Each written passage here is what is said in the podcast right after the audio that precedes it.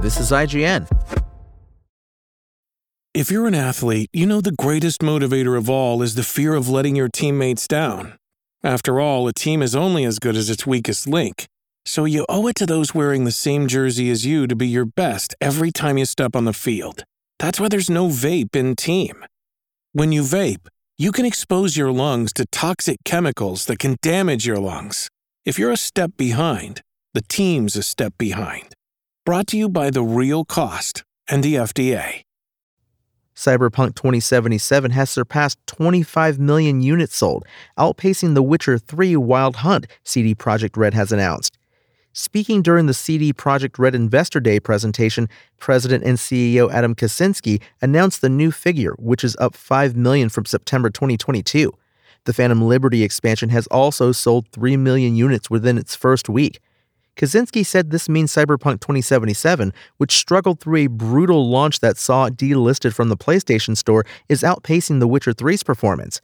Cyberpunk 2077 has reached the 25 million mark within around 2 years and 10 months, while The Witcher 3 didn't reach 25 million until around the 4.5 year mark, Kiciński said. The Witcher 3 was recorded as selling 28 million units in December 2019, around 4 years and 7 months after launch.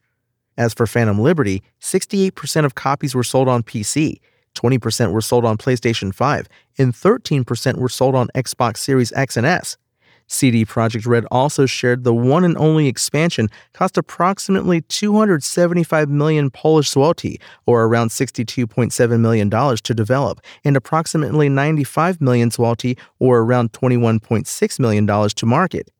Phantom Liberty arrived September 26th, with Update 2.0 laying its foundation a few days earlier. It completely revamped Cyberpunk 2077 with features such as a new perk system and improved AI, and also brought closure to an Elon Musk fan theory, a reference to the late racing legend Ken Block, and bizarre additions to the game's biggest mystery. Meanwhile, CD Projekt Red doesn't regret making Cyberpunk 2077 a first person only game compared to the third person Witcher franchise, but the developer is yet to make up its mind around Cyberpunk 2, codenamed Orion. Speaking during the CD Projekt Red Investor Day presentation, Cyberpunk 2077 Quest director Pavel Sasko, who will be working on Orion, was asked if CD Projekt Red would consider adding a third person to first person toggle in the new game, and if the developer regrets not including one in the current Cyberpunk. There are no regrets on our part, he said. What we wanted was for Cyberpunk to have its own identity and to be noticeable as this different thing. These days, it's YouTube, Twitch, and screenshots that sell games, and this is the way one can use to show that identity and individuality to players. Tsatsiko continued, I wanted to say that the first person perspective is the main characteristics for Cyberpunk, and its perception by the players, too.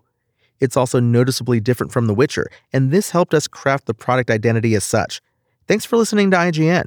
My name is Tony Jackson, and for the latest CD Projekt Red and Cyberpunk updates, visit us at IGN.com. SpokenLayer. Want to learn how you can make smarter decisions with your money? Well, I've got the podcast for you. I'm Sean Pyles, and I host NerdWallet's Smart Money Podcast.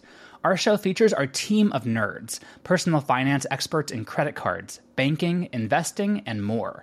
And they'll help you make the most of your money while cutting through the clutter and misinformation in today's world of personal finance. You'll get clarity on strategies to help you build your wealth, invest wisely, shop for financial products, and plan for major life events. Listen to NerdWallet's Smart Money Podcast wherever you get your podcasts.